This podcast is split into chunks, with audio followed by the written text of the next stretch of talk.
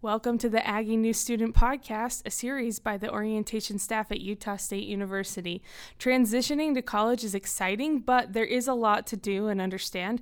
We're here to talk you through it. In this episode, we're talking about registration. I'm Kylie Hopkin. I'm Lisa Simmons. I'm Jacob Vandenecker. And I'm Evan Thomas. Hey, so registering for classes, uh, it's kind of daunting, and we know that. And so we're going to talk you through how to register. Um, basically it's like any other technology, right, Evan? Yeah, I think that's kind of the biggest thing to understand about our system. The, so the system that we're going to be using is through Banner. Um, that's just what it's called. But I want to say, as the token youth in the room, that it's basically just another technology system. It's fairly interactive. It's really easy to use, but you do need to get in there and kind of figure it out. Um, and that's what Module 2 is all about. It's literally called registration. We talked about that in our last episode. Um, and so get in there, get used to it, see what it looks like. You can create plans, you can um, see all the options that you need to do, um, and then it's really pretty simple as just looking up the classes that you want to do, making sure they all fit in your life and the way you want to do it, and then day of registration, hitting register, and pretty simple. What if a class is full? If a class is full, that's that's the big hiccup because um, sometimes there are you only have a few classes that you can get into or they only have a few sections. Um, but it does list all of the sections on banner um, in the registry like in the how to register and in the registration section.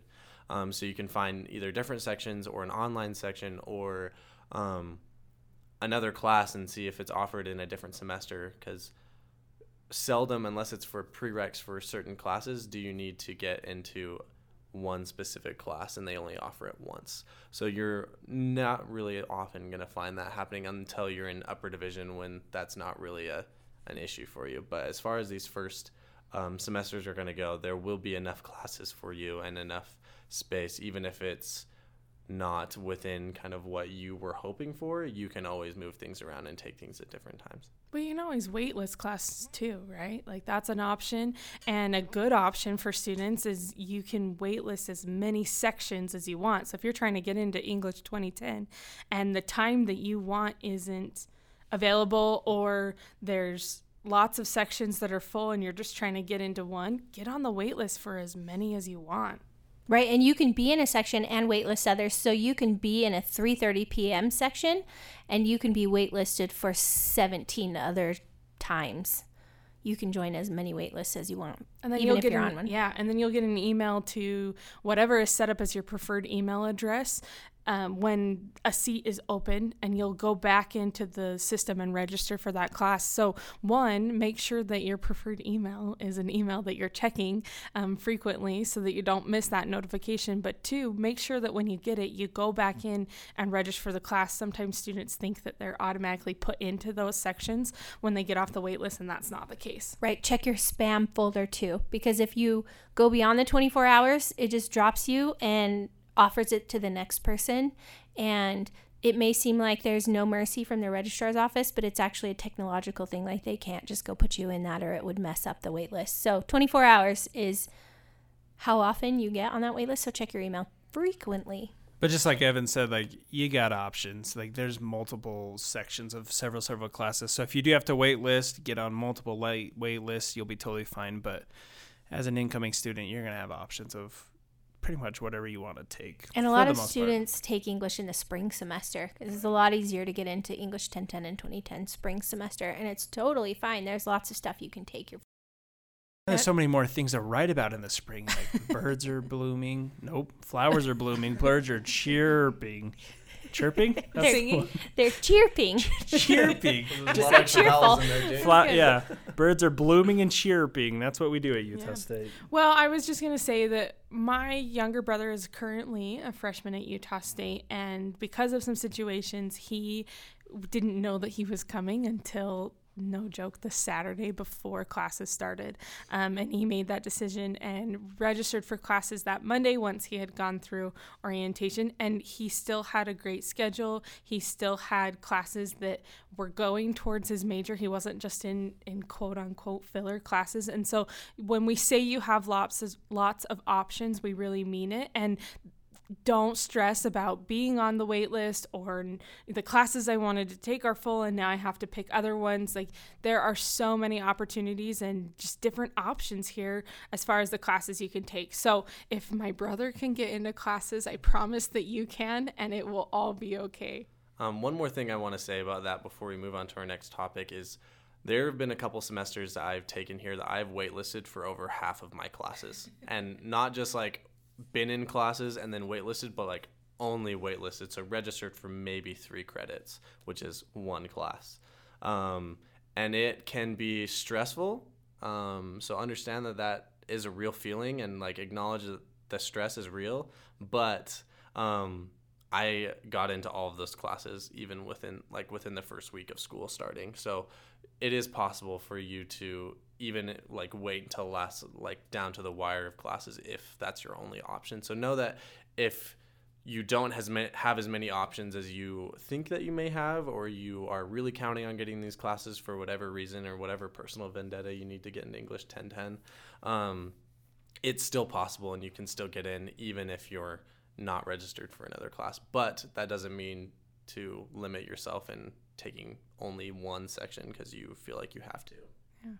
And as you go through this process, there might be errors that come up. There might be, um, you might need some prerequisites or different things. And so, we, as you go through module two, we're going to talk to you about those common errors that you'll see through Banner. Um, if you have questions about prerequisites, we have a whole episode. Go back and check our out our prerequisite episode about how to knowing what to take um, because we'll walk you through that. But when it comes to these errors, it's important to know that the system we use, Banner, isn't glitchy. You're getting that error for a reason. And it might be that you're trying to register for two classes that overlap their times, or it might be that um, you are missing some of those prerequisites. Um, but the system doesn't just not work, the system doesn't just glitch out with students. And so if you're getting an error, it's for a reason. And while we do walk you through a lot of those errors in Module 2 um, and kind of give you the background, every single time you get an error, it's going to give you a description um, and a phone number. Who do I call to get this resolved? Right? And so you're not going to be left in the dark no matter what happens with registration. And just in general, when you need someone to call to help you through this registration process, our office is totally here for you. And that's kind of what we're built for is to help you transition in this. And registration is a huge part, huge part of your transition into Utah State. And so our office phone number is 435 797 0283. Yep. Okay, cool. I just wanted confirmation on all that. Um, it's it's we're here. We really want to be helpful for you. Um, we have a lot of these resources built for you already, but the one thing we want you to know is that there's going to be someone here for you, and that that someone is is in our office. Right? We're here to help you get through this system. That doesn't mean like just kind of do whatever you want and just call us and we'll walk you through it. We we can do that, but it'd be a lot more beneficial if you kind of go through all these resources. You go through Module Two, you look at the first semester registration guide, you kind of poke around in Banner a little bit. You honestly can do all of this by yourself. You really can and are able to do this by yourself. But if some crazy stuff happens and, and you're worried and you're and you're nervous about things and you're stressed, because like Evan said, that is a real feeling and we acknowledge that you can give us a call. Um, you can also shoot us an email at orientation at usu.edu. Real, I mean, because we're the orientation office, and so we want to make sure that it's easy for you to get a hold of us, and we really provide as many opportunities as we can to help you get through this potentially, hopefully not, uh, stressful registration process. And we don't know how this will all shake down in the coming weeks. We don't know if we'll be all working from home. So regardless of whether or not we're here in the office or we're home in our stretchy pants, we will help you register. And so this might turn into more of a an email situation where we just set our front desk phone line to say, hey, send us an email with your question, and then um, we'll have our student leaders from wherever they are answering your emails, or we might be able to have them um, call. We're still working out some of the logistics logistics of that, but just know that it's it'll it'll definitely be we'll be here during those um, two evenings. Most of you will be registering in the evening. That's when it opens up for students based on the number of credits and all that information. And specific dates and times are in Module 2, but we'll be here either through email or phone or both, whether we're here or whether we're at home ourselves. But um, like Jake was saying, if you can make sure you read through the information about prerequisites and math specifically, and then when you call, you'll have a question that's a little bit easier to answer. Um, we are living in a time of social responsibility anyway, so we've got social distancing, sharing your toilet paper, and making sure you read through information before you call our hotline. All of those things are super great to help out your your Aggie family and your human family at the moment. And at the end of the day, no matter what happens with coronavirus or whatever is going on in the world, we are going to be here to help you register through that registration hotline. And so take comfort in knowing that we've got your back. We're going to help you through this process. And not only have we provided a ton of information and, and resources for you, but we are actually going to be here during those nights to help with that um, situation, that any situation that might arise. So with that, we're going to wrap things up. This has been the Aggie New Student Podcast podcast, and we're excited to have you guys get ready to register and join us here on campus um, in the future. Thanks, and go Aggies.